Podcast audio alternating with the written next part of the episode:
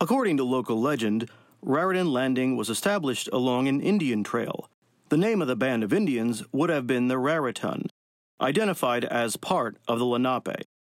They lived on land that became present day New Jersey, southeastern New York, southwestern Connecticut, northeastern Delaware, and eastern Pennsylvania. I'm Douglas Aumack. This is Uncovering Raritan Landing. At Raritan Landing, the quality of 18th century sites was just uh, fantastic. Just learning other field techniques and overall site management, you know, working along that was it was a great job, but also a great educational experience. The Lenape are they're known as the grandfathers mm-hmm. in the East. So their historical territory prior to European colonization covered um, New Jersey, eastern Pennsylvania, southern parts of New York, and northern parts of Delaware. Probably the most common artifacts are, and uh, the most recognizable artifacts are projectile points. So what what we'd commonly call arrowheads, though frankly most of them weren't arrowheads, they were spear points and, and knives. The proprietors did say that um, settlers um, needed to clear Indian titles. So you were both supposed to get a title from the proprietor, but you also were supposed to clear the title with the Native Americans. It's probably the largest excavation or examination of a town that no longer exists. You know, it's important for us to maintain our, our languages and our culture and our histories and our stories, um, you know, both for our own communities and for the next generations. Um, so that they will have, you know, they'll be able to continue and to grow and to develop their, um, you know, their own Nanticoke or Lenape identity. The Lenape have been in New Jersey for thousands of years. A 12,000 year heritage in this area, stretching back well before the, the pyramids or, or ancient Rome. Uh, the Lenape and their ancestors were living here in New Jersey. That's Dr. Veit. We asked him to explain the archaeology and history of the Native Americans of the Garden State. My name is Richard Veit, and I'm a professor in the Department of History and Anthropology at Monmouth University, where I also serve as interim dean of the School of Humanities and Social Sciences. I'm also a board member of the New Jersey Historical Commission and chair of a regional archaeological organization at Council for Northeast Historical Archaeology. He has studied the Lenape and their culture for over four decades. I would have started studying the Lenape in the um, in the late 1980s while while I was working in Highland Park, New Jersey, for a professional archaeological firm for every study we did, whether we were investigating a historic site or a pre contact Native American site, we always had to summarize what we would have called the regional prehistory of the area, the pre contact stories and knowledge we had about the Lenape. We know the Lenape have lived here because of the evidence found on archaeological sites. Native American sites are located across the state from, from Sussex County to Cape to Cape May. The place where the most archaeological artifacts have been unearthed is a place called Abbott Farm. There are so many artifacts because the people lived on this chunk of land and then left, returned, and returned the next year. The site is located in present day Mercer and Burlington counties. It runs from what today would be Trenton through Hamilton Township uh, down into down into Bordentown, roughly where Crosswicks Creek comes into the Delaware River.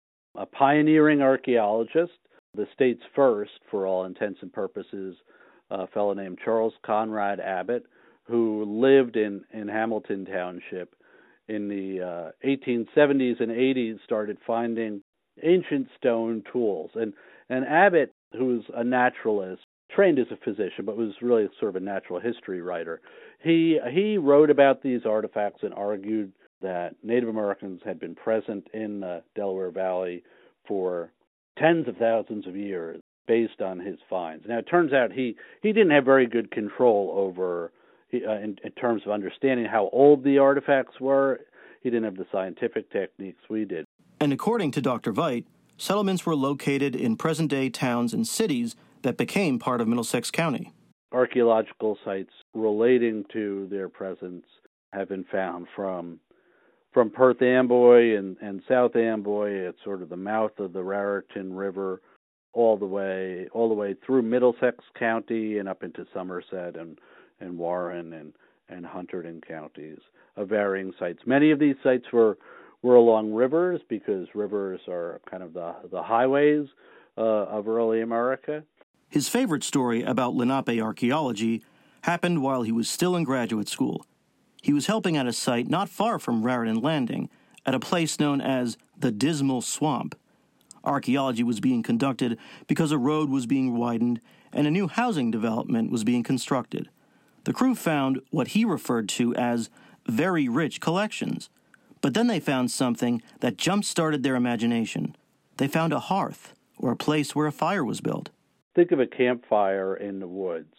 We found one of those, but it was buried under about three feet of soil, but it was still perfectly intact. As we excavated it and sort of mapped in every stone, and in between some of them were actual projectile points, probably spear points, beautifully made out of out of jasper we we kind of imagined uh, the Lenape and and again their ancestors who who had sat there on the side of a brook thousands of years ago and cooked their meals, told stories, raised their children, and been part of a community is that we were now exploring, you know, through archaeology, sitting around those same stones thousands of years later. And it was like it was a really it was a, a great project because it was sort of this powerful connection with with the past. And and I understand that the artifact from that project were later and, and may still be on display in uh, in the Edison Township Municipal Building. Dr. Veit said the fire pit was buried under three feet of soil. The reason why these artifacts are found three feet under the surface is because of the environment of New Jersey and the surrounding region. The nature of New Jersey because we're in the Northeast in an area that used to be primarily forested, we have what we would call a depositional environment. And that means that soils tend to build up over time, and that serves to obscure or bury archaeological sites. Often they are hard to find without formal excavation.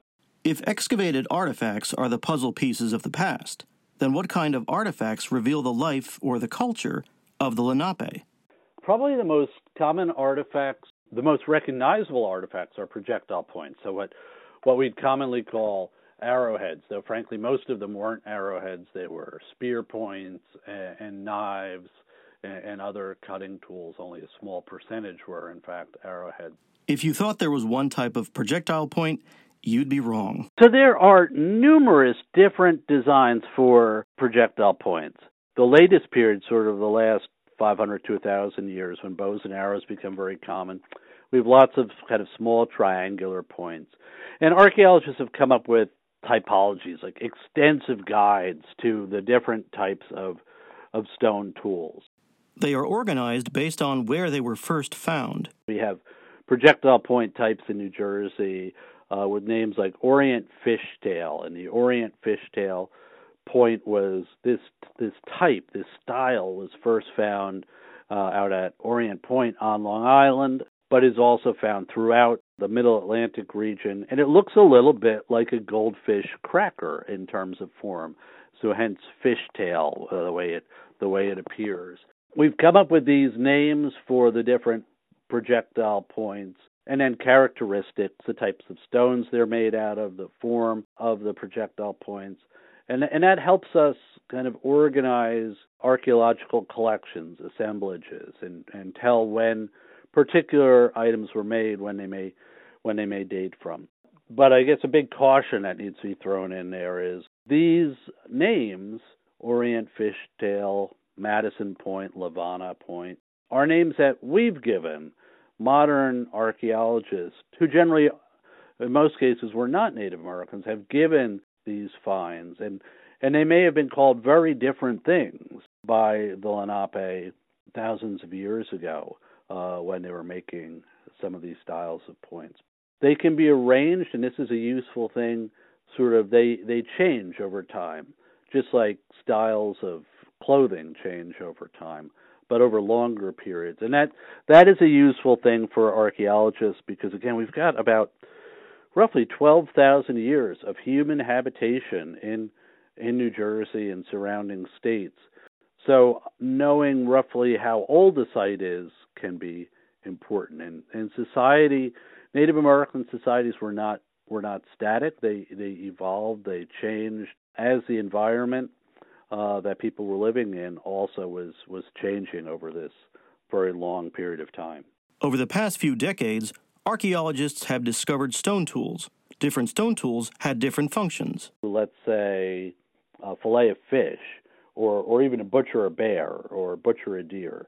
Each of those is probably going to look a little bit different because it's serving a different function. So just just like different kind of tools in a toolbox today, and then there may be differences that speak to kind of regional or, or cultural differences, different styles as well.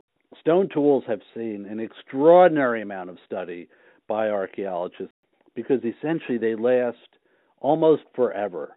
Uh, in fact, there's a there's a bumper sticker you sometimes see at archaeological conferences, and it says, "Love is fleeting, stone tools are forever." Another type of artifact is pottery. Shards, rather, of Native American pottery are sometimes found, though sometimes it's quite beautiful, was fired at a low temperature. So, in areas that have been plowed, pottery often is broken up into very small pieces and it's hard to identify. And then, you know, another common artifact type is something called uh, either thermally altered or fire cracked rock. So these are, are, stones that were once part of either a hearth for cooking or uh, what we would call a stone boiling feature, where heated rocks were used in cooking. And those can be ubiquitous uh, in the sense that there can be spreads of these fragmentary rocks found over over large areas. The artifacts are out there. Some are more recognizable than others, but taken together, the artifacts and the patterning of those finds can really tell us a lot about how people in the past lived their lives. One thing the artifacts did not teach us is the amount of indigenous people that inhabited the land. Determining that answer is an educated guess. Well, a well educated guess. The population would have been relatively modest. We don't we don't have a census for ancient New Jersey, but scholars have argued that, you know, it could have been 8 to maybe 20,000 people were living in New Jersey when the first European settlers uh, arrive, or the first explorers sail up the coast. There have also been names historians and archaeologists have used to describe bands in a region of the state, such as the northern or southern part. There seem to be some cultural differences, uh, interestingly enough, between the Native Americans who were resident in northern New Jersey, who were often lumped together as uh, Munsee, and Native Americans in the southern and central part of the state, and, and where that boundary is is is open to to debate. But the folks in the southern part of the state, who historically were often called the Unami uh, or even uh, the Unalachtigo. The Lenape, the Munsee, the Unami, they were not organized in a large group or nation. Dr. Veit informed us the process of centralization was sped up because of the interaction with the European colonial powers of the Dutch Republic of the Netherlands or Spain or Great Britain. Their organization it's on a it's on a local level and it's what we might call small scale and um, it doesn't reflect any lack of sophistication on the part of the individuals. It it reflects an adaptation to a particular environment and a particular way of life. So we see the Lenape organized into into bands, and these are in essence extended extended families. In some cases, even a couple hundred people.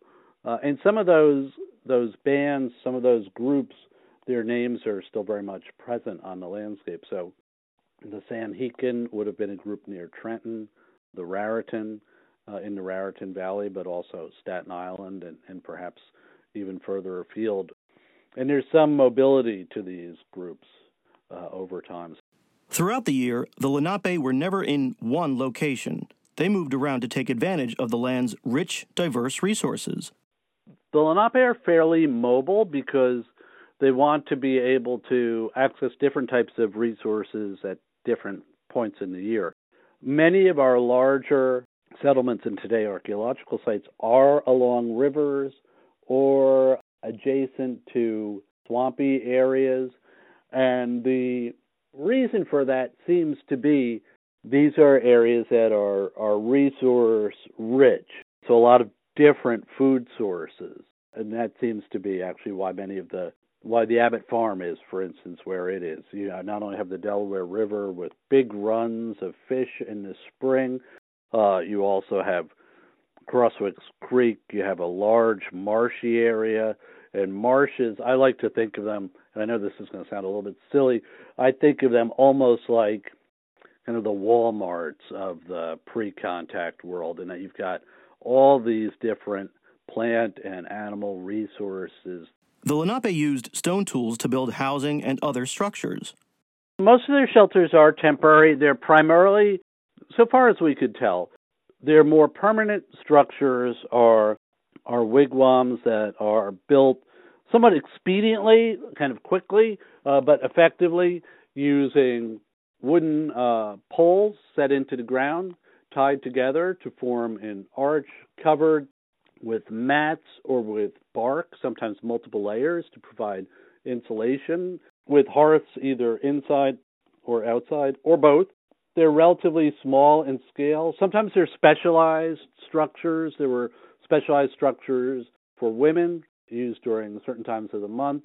Particularly in northern New Jersey, we've got evidence for larger structures that are akin to the longhouses built by the Iroquois in upstate New York because they're so they're so ephemeral, right? They're built using entirely natural materials set into the ground. They didn't have, you know, a, a long lifespan. It's not like a uh, a house with a stone foundation where it might last for decades or centuries. But we do find traces of their houses uh, on archaeological sites. You have to excavate incredibly carefully in sort of large areas because you play kind of an archaeological game of connect the dots to figure out which of the little stains that reflects posts which line up with each other to have uh, to form a building. House patterns have been found in uh, many different areas of the state, particularly in the Delaware Valley, but but also in inland regions. One of the remnants of the Lenape and the Munsee throughout Pennsylvania, New York, and New Jersey are the place names. Perhaps New York's most famous Munsee word is most likely Mannahatta, which means hilly island. Another translator during the early 1800s called it place where people go to be intoxicated. Well known town and city names come from Lenape words as well. Ho-Ho-Kus in North Jersey is perhaps the only town in America with two hyphens in it. According to one translator, Ho-Ho-Kus means red cedar and little bottle gourd. Even Shamokin in Pennsylvania means place of eels. The root of the language spoken by Munsee and Lenape comes from a place associated with upstate New York. All of the Lenape are, are members of kind of a larger language group, the Algonquin, sometimes called the Algonquin linguistic group or language group. And you might think of that as similar to folks who speak uh, Romance languages, so right, Spanish, Portuguese, Italian. We wanted to know if the language of the Munsee and Lenape was being preserved, so we spoke with another scholar. My name is Carell Hall. I am a PhD candidate at Rutgers University. I am working on my doctorate in linguistic anthropology, researching Nanticoke and Lenape sovereignty through their language revitalization practices. Um, I'm a member of the Nanticoke tribe in Delaware. The Nanticoke have a special title for the Lenape. The Lenape are they're known as the grandfathers mm-hmm. in the East. So their historical territory um, prior to European colonization covered um, New Jersey, eastern Pennsylvania, southern parts of New York, and northern parts of Delaware. And the Nanticoke tribe are a little bit further south in the Chesapeake region, um, in sort of eastern shore of Maryland and Delaware, and they are, you know, one of these communities who also view the Lenape as grandfathers. So, you know, in our in our ancient past, we were part of this community, and then we branched off to become the Nanticoke, who are the people of the Tidewater. Ms. Hall's ancestors lived in what is now southern New Jersey and parts of Delaware. Um, my community, the Nanticoke, is in southern Delaware, mm-hmm. um, near the town of Millsboro, Delaware. And then there's also a Lenape tribe of Delaware that's in Cheswold, which is just outside of Dover, Delaware. Um, mm-hmm. And then there's also the Nanticoke Lenape community in southern New Jersey near Bridgeton. And mm-hmm. these communities are all sister communities. They're interrelated. We've been, um, you know, we've had marriages between these mm-hmm. communities for the last few hundred years. I belong to the Nanticoke community in mm-hmm. in southern Delaware, but I have family in all of the communities. Ms. Hall grew up in the Midwest, but her mother grew up in the Northeast. I grew up um, in Ohio, so a little mm-hmm. bit geographically separated from my community. My mom, who is Nanticoke, uh, grew up in Dover, Delaware, and so growing up, I knew who we were. I knew that we were Nanticoke, and I knew, you know, where our people were, and some of the more sort of general history that helped me form my Nanticoke identity. But as far as some of the more like specific parts of of our history, uh, that I've been learn learning more about um, as an adult. During her childhood, Miss Hall learned about her grandfather, who was one of the first integrated at the Pennsylvania School for the Deaf. She also heard stories from elders, her mother, and historians. Miss Hall's mother attended powwows during the 1970s. Miss Hall started to attend them as a child and later as an adult. She started to learn about Native American revitalization in college? I attended Dartmouth College, which is a school that has created, they've invested in a um, large Native American program. And so within that, they are recruiting, recruiting Native students from all over the country, um, from many different tribal communities. They have um, a Native American Studies program, so you can take um, you can you can take classes in Native American Studies, and there's enough of them to have mm-hmm. um, you could major in it. Um, I ended up minoring in it, um, and so I was able to take some classes. Um, there was one class I took that was just broadly on uh, Native American language revitalization. Mm-hmm. And, you know, I was able to um, get to know other Native students from many other communities, hear about their stories that they were, mm-hmm. um, um, their work in their languages, in their communities. When we started talking about the language of the Lenape, we learned there is not just one language for all Lenape. The Lenape language, it's sort of broadly separated into two dialects. There's the Munsee, which is the northern dialect, and the Unami, which is the southern dialect, more or less. Unami was retained by many of the Lenape people who were removed out to Oklahoma, and mm-hmm. they um, were able to, you know, work with some linguists and mm-hmm. um, to help to sort of revitalize and to document and to build their language learning mm-hmm. program. Munsee was able to be retained a little bit better by those who moved up into Canada, um, mm. where you know they're still working on that revitalization. Ms. Hall is also researching and revitalizing the Nanticoke dialect, which is extremely difficult. As she participates in this intense study of the language, she is part of a larger effort to preserve the culture and history of the indigenous people of New Jersey, Delaware, Maryland, and Virginia. The Nanticoke dialect may be forgotten, but it is not gone. The Nanticoke dialect specifically is what we often like to call a sleeping language, meaning mm-hmm. that there aren't any active native fluent speakers. It can be mm-hmm. awoken. And so that's some of the work that we've been that we've been doing. So it was last spoken in the mid 1800s, and so it's been sleeping for a long time. However, mm-hmm. there are um, we have dictionaries that were mm-hmm. taken in the 1700s, and as well as we can rely on our relationships with the other Algonquian communities. It is important to remember that the dialects of Lenape, Munsee, and Unami, as well as the Nanticoke dialect, are all rooted in an ancient Algonquin or Algonquian language. Algonquian communities were all related in, in our ancient past the languages are also also related in their ancient past, and so you know we can um, we can all sort of lean on each other as we are working on revitalizing our individual communities' languages by looking at um, you know what what pieces each of us have, and they can you know help each other to sort of solve this puzzle. In 2006 and 2011, language classes were available at the Tribal Center. Online classes were also available. Ms. Hall's efforts are focused on what is called the Nanticoke Language Project. She's working with a linguist and another member of the Nanticoke community, and they are focused on creating diverse educational experiences. Ms. Hall is working on an illustrated children's book in the Nanticoke dialect. She is discussing developing an app and an interactive website. The goal is to make the dialect accessible to people of all ages but there are challenges.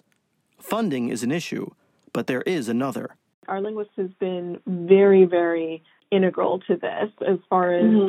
You know his ability to survey so many of these other languages and to kind of figure out what they can tell us about our you know our own Nanticoke language like we have these dictionaries but they mm-hmm. were recorded by individuals who were not particularly familiar with the language. You see this word written out, but but it doesn't.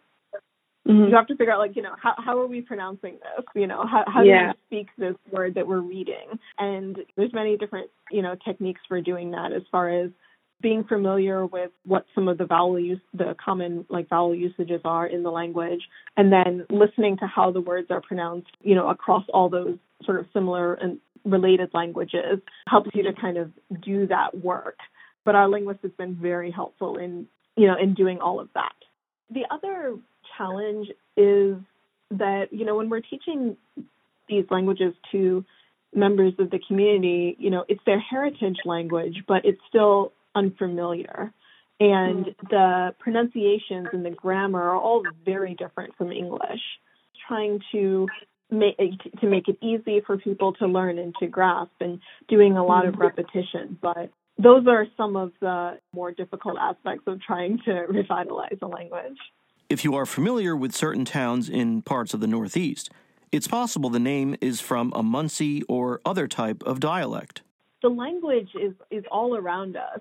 There are so many place names in New Jersey that are Lenape names, or at least have Lenape mm-hmm. history to them. So we have words like Piscataway and Mahwah and Chesapeake and Ramapo. There are more examples of Lenape or Munsee words that are used as names of towns or rivers and valleys. Nora Thompson Dean, an herbalist and full blooded Delaware, stated Metuchen, a borough in Middlesex County, is from a southern Unami word, Metokshanik, meaning prickly pear creek. The word Raritan was used to name a town, one of New Jersey's major rivers, and a valley.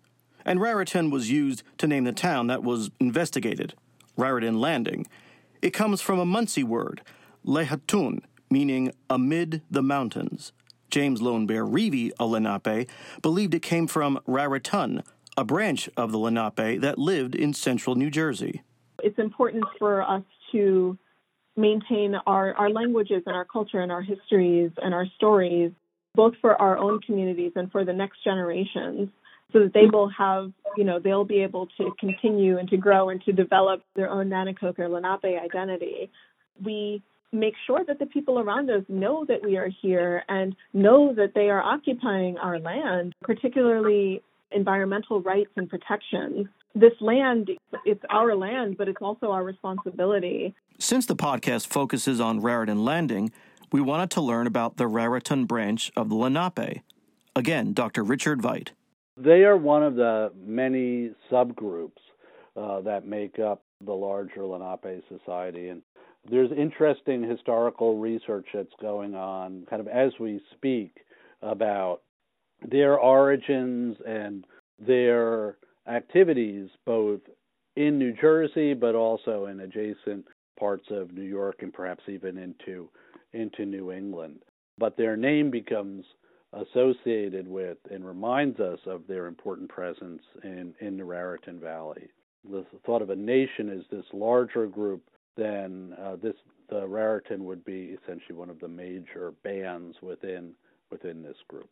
What plant and animal resources were consumed by the Raritans and the Lenape? So the Lenape diet is a mixed diet.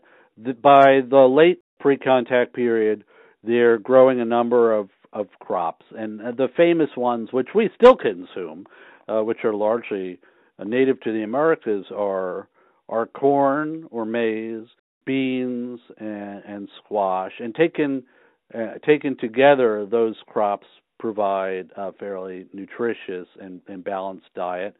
Fishing is important. Shellfish uh, is also uh, important. Clams, oysters. In fact, one of the largest surviving archaeological sites in the state that you can sort of see above ground relating to Lenape is a shell mound in Tuckerton, New Jersey, which rises up out of the marsh, and it just represents, you know, decades and decades and decades of eating and discarding shad, which come up the Delaware in the spring, but also fish that spend part of their time in the ocean and part of their time in rivers, such as the Atlantic sturgeon, would have been a major food source. There's evidence whales may have been consumed. There are some whale bones that have been found. Trees that produce nuts, acorns really can't be eaten without processing, but if, if processed properly, can be eaten and made into a sort of flour. Other types of nuts like chestnuts uh, would also have been have been eaten and been a major part of uh, the Lenape's um, sort of diet. Lenape hoped the food that was stored lasted throughout the winter. Foodstuffs are going to be stored in a couple different ways. They can store foodstuffs in ceramic containers, and that will help, let's say, keep insects and, and, and rodents away. Many of the house structures in the upper Delaware Valley that the late Herb Kraft from Seton Hall University excavated, he found enormous pit features in and around the houses. And by enormous, I mean like the size of the size of a trash can.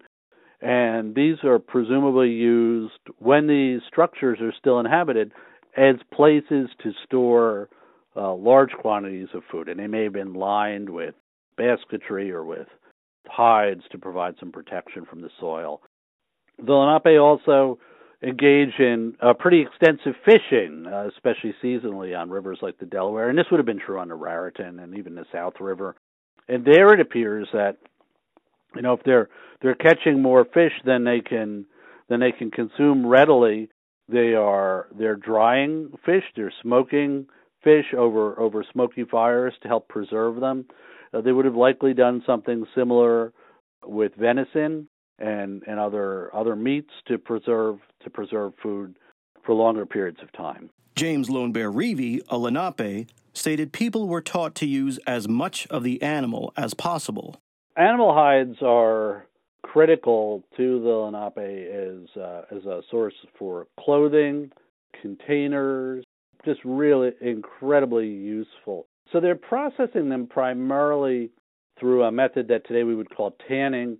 Uh, we suspect that a lot of what they're doing is is uh, something called brain tanning, where the animal hide would be placed in a container with materials that would assist in its tanning, and that could be that could be the animal's brain. It could be, but it could also be other other materials. The chemicals in those materials allow the hide to become soft and and pliable and workable, and also serve to kind of preserve it. After offering a great deal of information about the land they lived on and the food they ate, Dr. Veit also had great insight about the Lenape lifespan. It's presumably somewhat shorter than today. So we're thinking, you know, it may be as short as in uh, the the one might live into his or her 40s.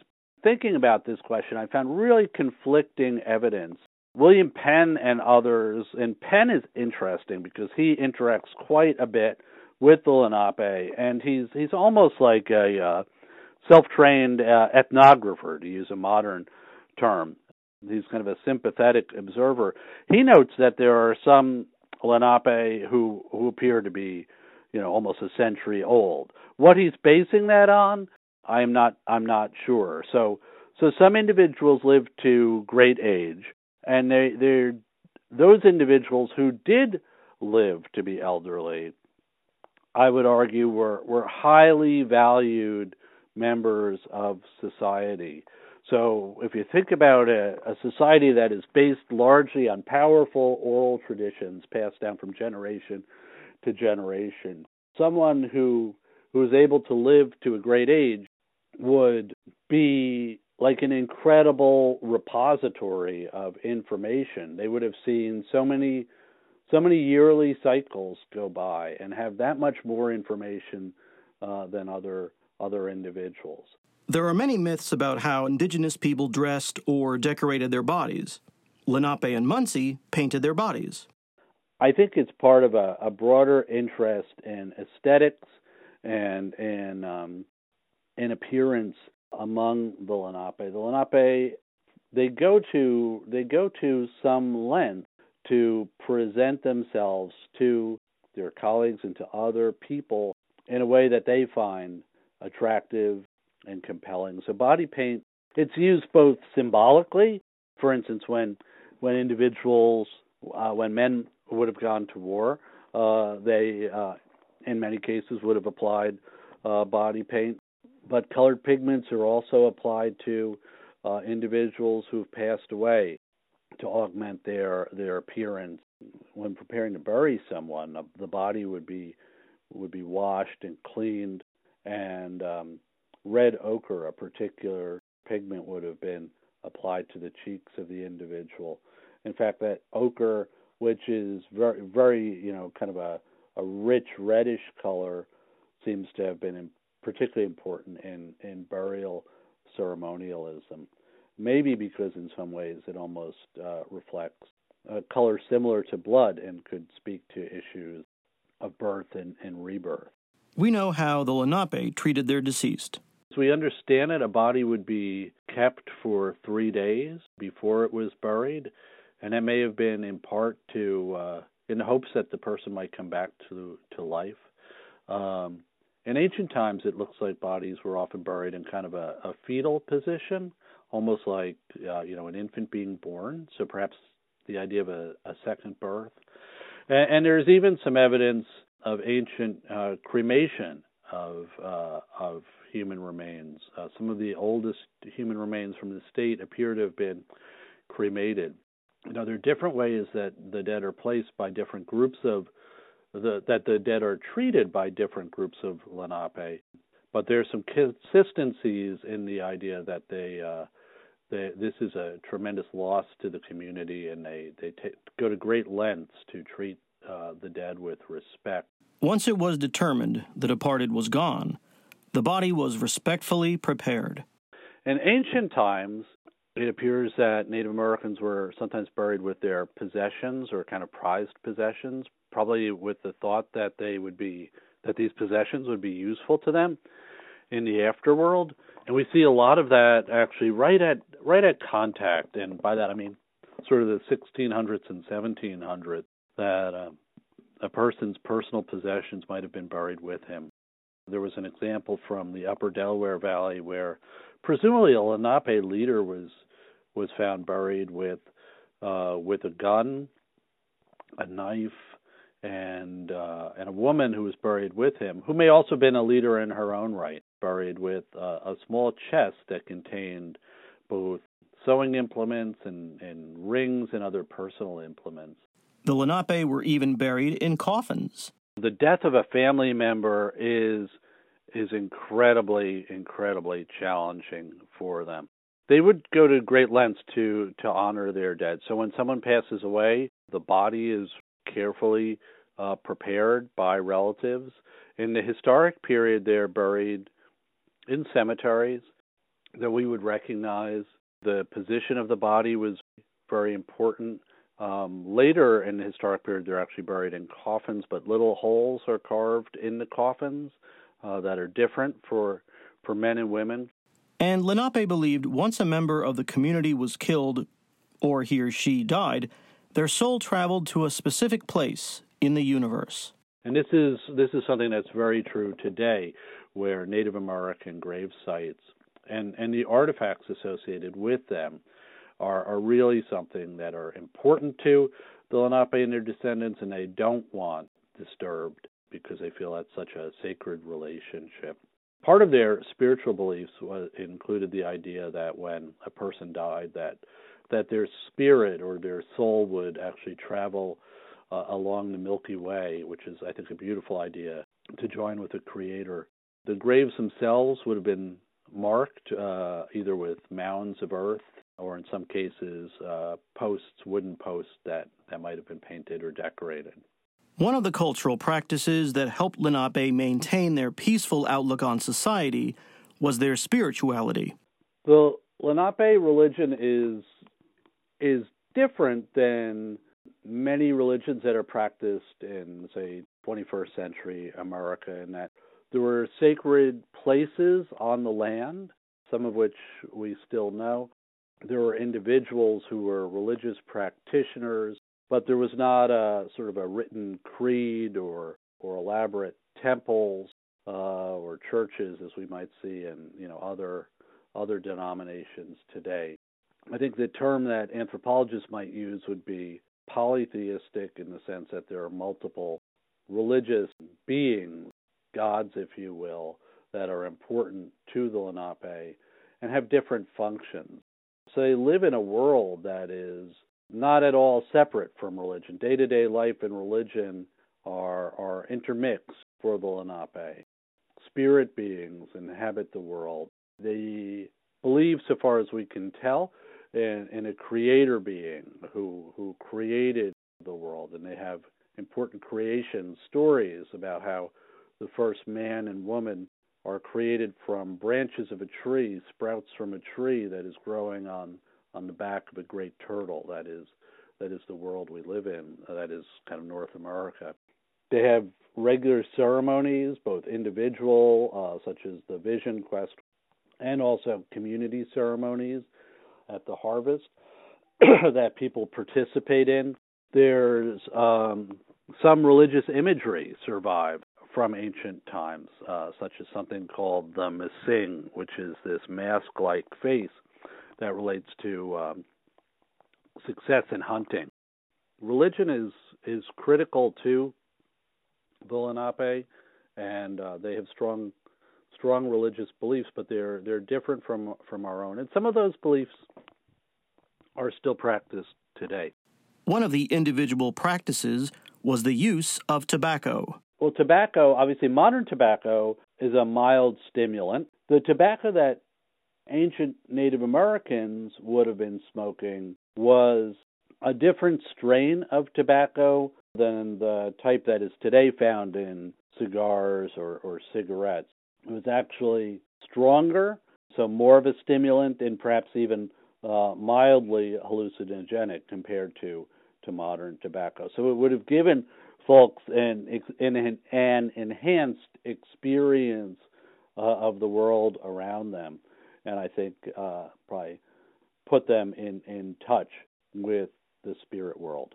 The Lenape also believed in evil beings and witchcraft, and they believed they could communicate with the dead. So they believe in witches and shamans folks who are able to interact with the spiritual world in profound ways sometimes in the case of witches in in in negative ways and some of the bad things that befall individuals are associated with uh, practice of witchcraft there are what are sometimes called medicine bundles or, or that have been found um, more ethno-historically than archaeologically that may relate to individuals contacting the spirit the spirit world. When Western Europeans settled in Lenapehoking, which meant land of the people, it greatly affected the day-to-day lifestyle of the Lenape. European settlement in New Jersey has a number of different uh, impacts on Lenape. First of all, the arrival of European settlers and and their domesticated animals leads to the spread of disease and directly reduces in horrific ways Lenape populations that spread of disease. Pressure for land for agriculture increasingly pushes Lenape out of areas that they had found valuable for hunting and for other resources for agriculture themselves.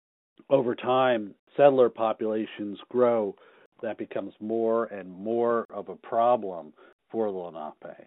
They find themselves kind of pushed from from their traditional lands. Different conceptions of land ownership, uh, the idea of kind of owning land permanently through through deeds, uh, as opposed to traditional kind of hunting or agricultural lands, also impacts uh, impacts Lenape. Western European settlers' use of land previously used by Lenape created a lot of difficulties and unfair treatment. This becomes a major problem for the Lenape, and ultimately their their lands are in a period of about a century between the mid 1600s and the middle of the 1700s when we have important treaties at Easton in Pennsylvania and at Crosswicks in Burlington County, New Jersey.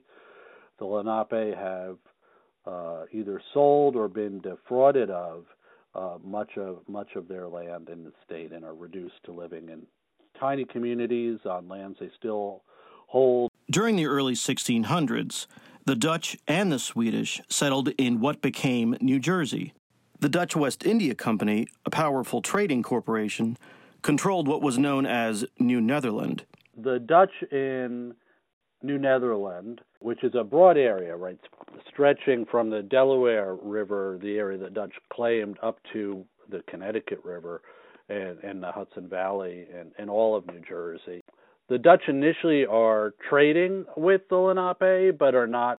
They do not have large numbers of settlers in what would become New Jersey. There's there's small settlements um, on Burlington Island in the 1620s, and then in what today would be sort of Bergen and Hudson counties in the mid 17th century, with Jersey City, uh, Bergen Square, and Jersey City being the first permanent uh, Dutch settlement in New Jersey, the first long lasting one.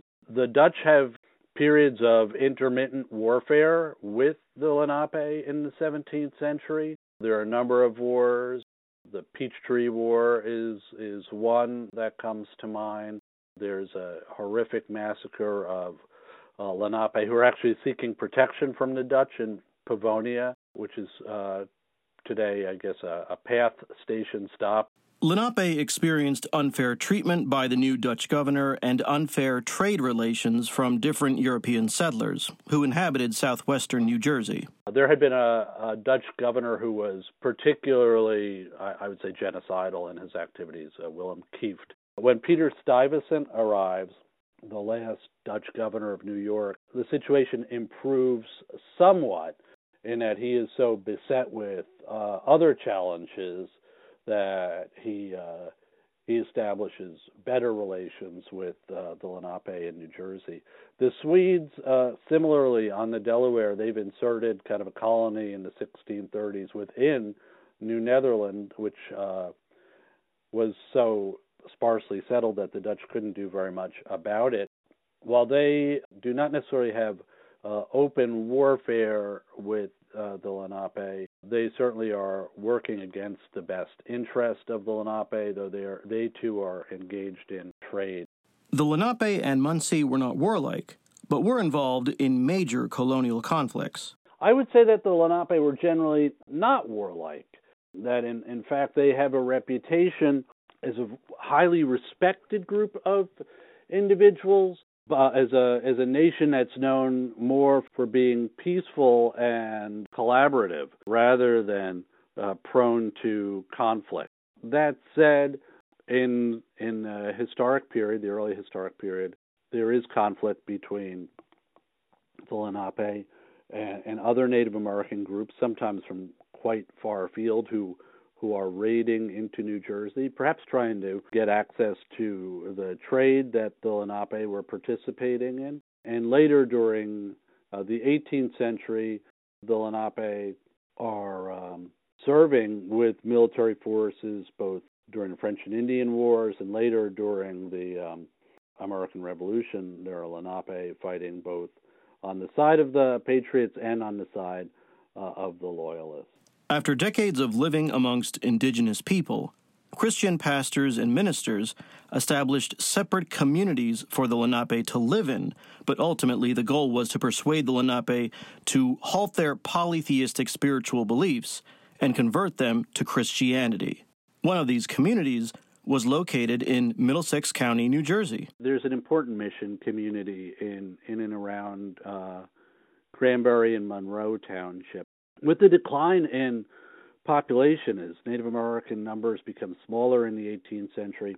Missionaries, especially in New Jersey, uh, Presbyterian missionaries take a distinct interest in the the Lenape in converting, in large part, their interest is in converting the Lenape to to Christianity, particularly Presbyterianism.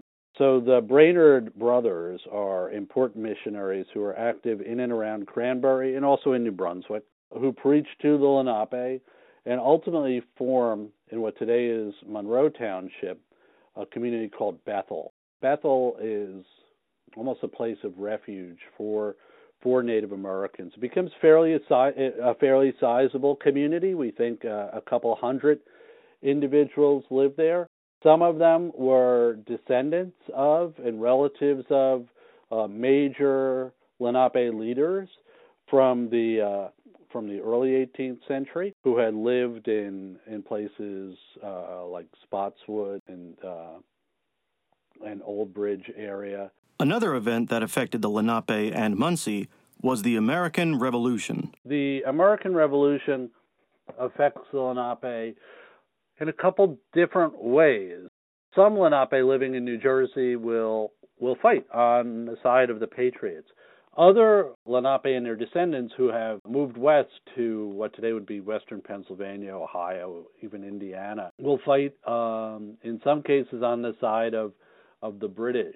For the Lenape and really for other Native American groups in the Northeast, there is no safe place uh, during the revolution. There's tremendous prejudice against Native Americans, and it is not clear to Native Americans, no matter which side they're serving on, you know how the how the war will end and whether the British or or the young United States what the relationship would be. During the war, Washington met with members of Lenape and made history. Washington does, interestingly enough, meet with uh, a group of Lenape or Delaware leaders at what's called the Middlebrook encampment, which would be in today's sort of Bridgewater and Bound Brook and Somerville area, who had uh, come east to negotiate a treaty with with the young United States.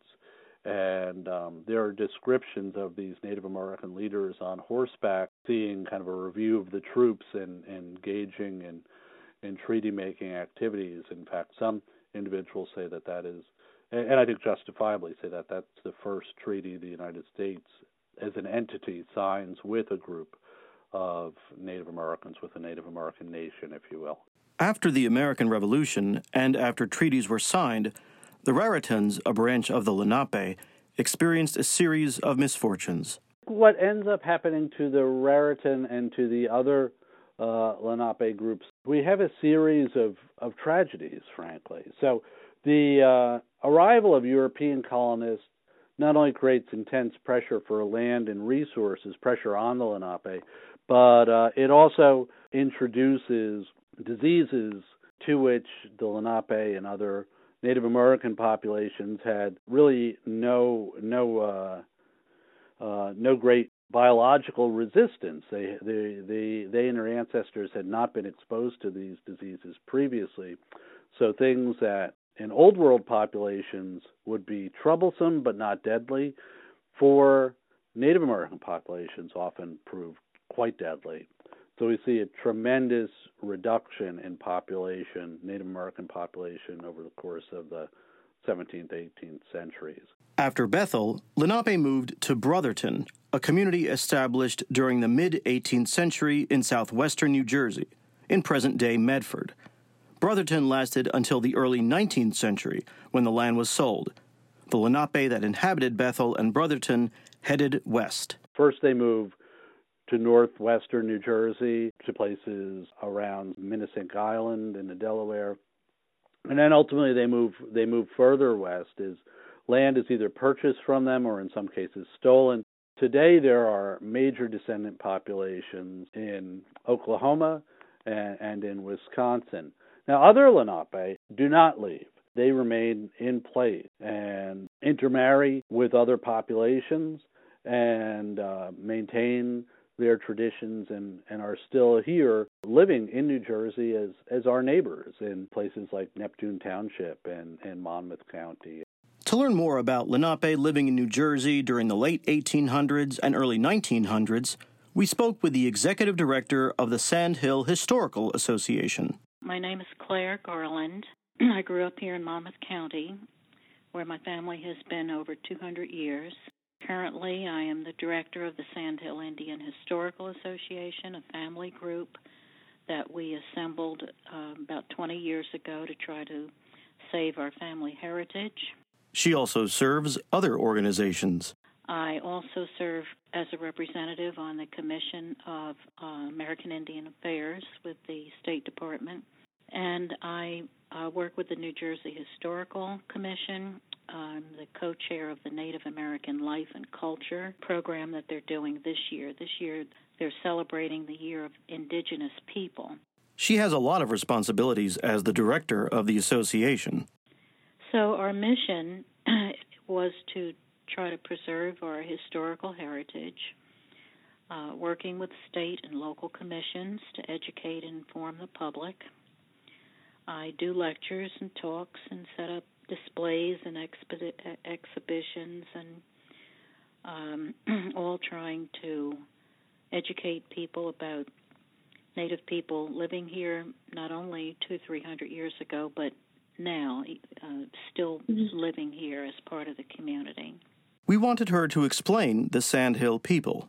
The Sandhill people were mostly Lenape clan people living here at the shore I traced tax and property records back to 1780 when it was called Shrewsbury, which was nine years before George Washington was even inaugurated as president.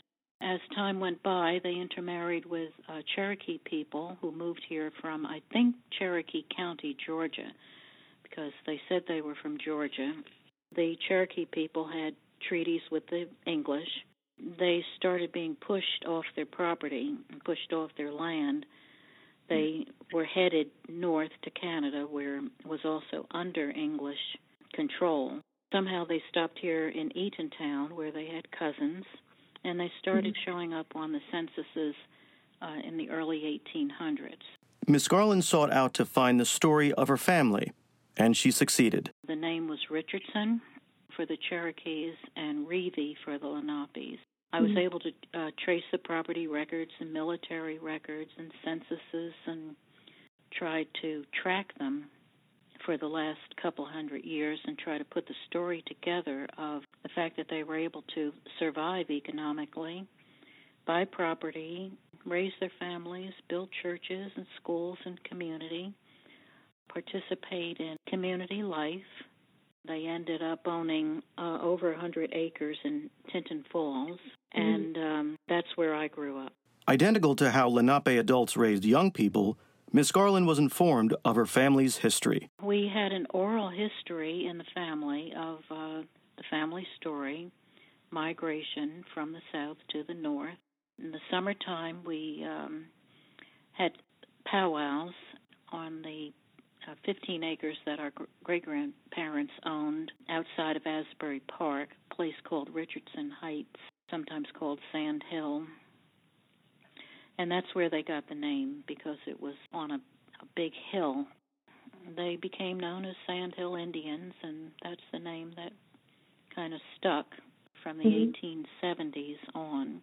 Claire Garland heard a lot of stories from her family members during one enormous family event similar to a large reunion, and it happened at Richardson Heights at Sandhill. Family would come from all over New York, New Jersey, wherever they were, especially after uh, World War II. Families scattered and went to work in different places. But in the summer, uh, they would return to Richardson Heights, Sand Hill, and have a summer big picnic called a powwow. I just remember being there as a little kid and all the cousins and hearing the stories and meeting cousins that you didn't usually get to see all year mm-hmm. long. Mm-hmm.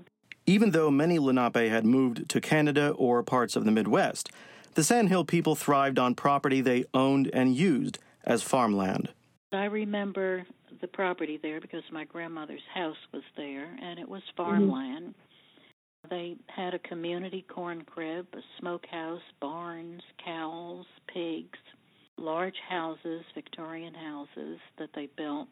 There were springs on the property, so they were able to pipe the water from the springs to the back porch. Some members of the family picked strawberries, but Miss Garland's grandmother worked in her kitchen. My grandmother baking practically every day mm. because you just didn't have stores to go out to to buy bread or biscuits or cakes or pies or whatever. So every day they baked they just bake something People in the Sand Hill community could talk to each other using telephones.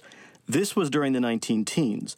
People had to be very careful about what they said. Phones weren't even common. You might have one phone in the hallway, and that was a party line connected to maybe six or ten families in the community. So mm. anybody could pick up the phone and talk, listen in on your conversation. Claire Garland's ancestors that did not work the land were engaged in other trades. And they were builders. They built Asbury Park and Ocean Grove. At the time, were just developing in the 1870s. They built houses and hotels and churches, and they built the boardwalk and uh, all kinds of structures. Miss Garland's ancestors worked in the enormous hotels on the Jersey Shore during the late 1800s and in industries other than food service. They were also involved in entertainment. They were very musically inclined, and uh, they had their own marching band. So they played different instruments, and in, in the summer in the boardwalk, there were concerts and there was entertainment in the hotels, and they participated in the jazz that hit the area in the 1900s. But years after World War II, the powwow stopped, the position of chief was eliminated, the council was dissolved, older members of the Sandhill people died, and very few continued the traditions and the preservation of Lenape culture. A family member donated precious pieces to a local museum. As time went by, one of the cousins donated a number of items and artifacts, tribal regalia and my grandmother's grandfather's account book to the Neptune Historical Museum. So that's mm-hmm. where it was housed for over 30 years until the town of Neptune decided they needed to expand the library and they had to close the museum to um, mm. do the construction. Miss Garland initiated an effort so the previously donated items, the artifacts, the tribal regalia, the account book, could be returned. We were able to form a, a historical uh, society, get all our items returned, and uh, so I've I've had things here for the last 20 years, which I take out on tours and uh, when I'm speaking or lecturing or family mm-hmm. reunions, mm-hmm. and um, I just tried to preserve the family story Claire Garland tried to retrieve the family treasures because someone else with no connection to Lenape or the Sandhill people also attempted to retrieve the artifacts. A number of people were trying to get their hands on our family possessions. People who weren't even related to us were claiming to be Sandhill people and who weren't.